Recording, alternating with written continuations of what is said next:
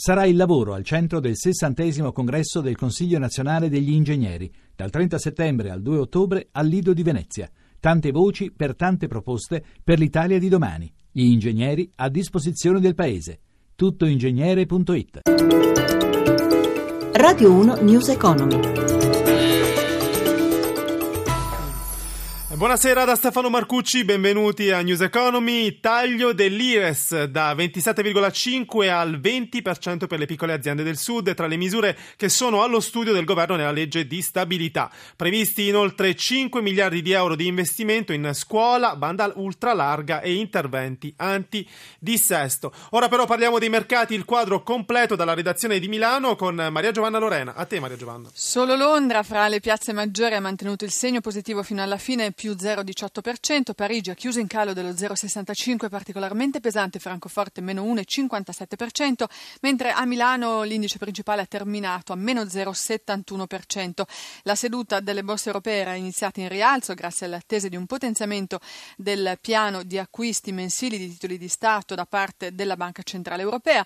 Poi eh, i mercati hanno iniziato a frenare dopo il dato sul rallentamento del comparto manifatturiero eh, nell'area euro a settembre e nel pomeriggio sono stati i segnali deludenti sull'attività manifatturiera, questa volta negli Stati Uniti, a guastare eh, definitivamente l'andamento dei listini. A Wall Street l'indice Dow Jones cede eh, in questo momento l'1,21%, il Nasdaq l'1,23%. Sul fronte dei titoli di Stato è stabile lo spread a 114 punti base, sui mercati valutari l'euro chiude a 1,12 nel cambio con il dollaro. Linea Roma.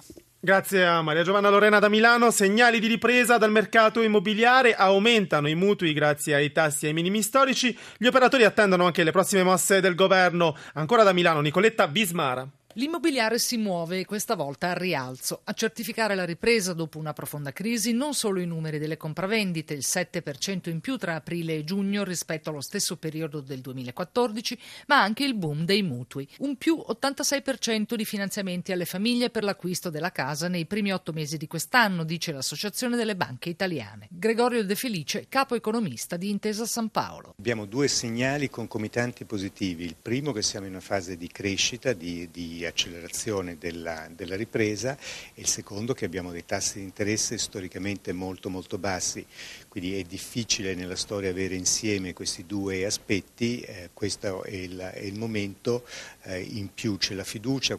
Gli italiani tornano dunque al loro investimento preferito che rappresenta più della metà della loro ricchezza e se davvero il governo abolirà la tasi sulle prime case sarà benzina in più per il mercato. Carlo Messina, amministratore delegato di Intesa San Paolo. Sono convinto che la manovra di riduzione delle tasse sugli immobili sia una manovra giusta, corretta e che vada portata avanti in modo strutturale. Se succede questo ci sarà un ulteriore contributo alla crescita del mercato immobiliare e soprattutto un rafforzamento del risparmio delle famiglie che è il vero punto di forza di questo Paese.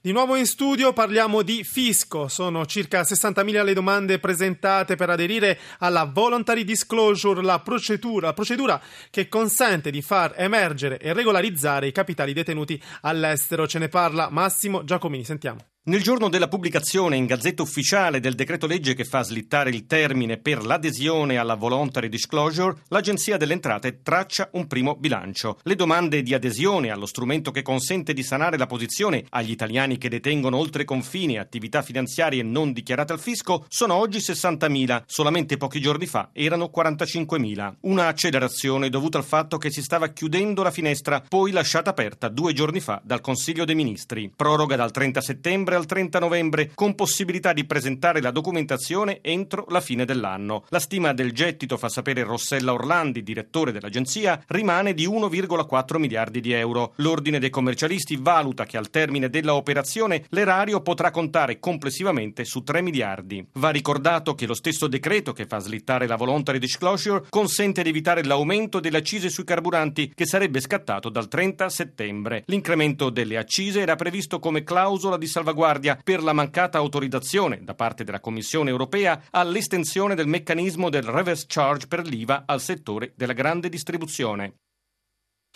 L'azienda artigianale di gelato Grom finisce nelle mani del colosso anglo-olandese Unilever, ma il business Grom resterà autonomo e continuerà a essere gestito da Federico e Guido da Torino, così dice una nota dell'azienda.